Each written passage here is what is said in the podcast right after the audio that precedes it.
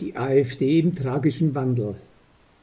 Wie aus der Alternative für Deutschland eine Alternative for Death wurde.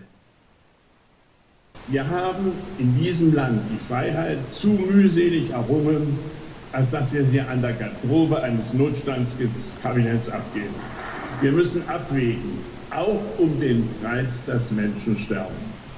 So Alexander Gauland im Bundestag am 29. Oktober 2020.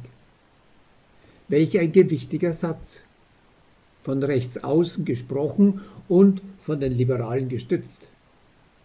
Das Land ist tatsächlich tief polarisiert. Nicht nur zwischen den jungen Menschen, die das Ansteckungsrisiko wegstecken können, und den Risikogruppen, zu denen nicht nur die Alten gehören. Das Land ist gespalten im Wertediskurs, und dieser ist in der Tat nicht einfach. Ja, es braucht ein Abwägen, wie auch der Fraktionsvorsitzende der Alternative für Deutschland vorschlägt. Wer will ihm da widersprechen? Aber Gauland wägt ja nicht ab, sondern manövriert sich mit blumigen Worten auf die Seite der Freiheit. Das ist seine Alternative, eine Alternative für die Freiheit die mit den Lockdown-Regeln der Regierung bedroht sieht.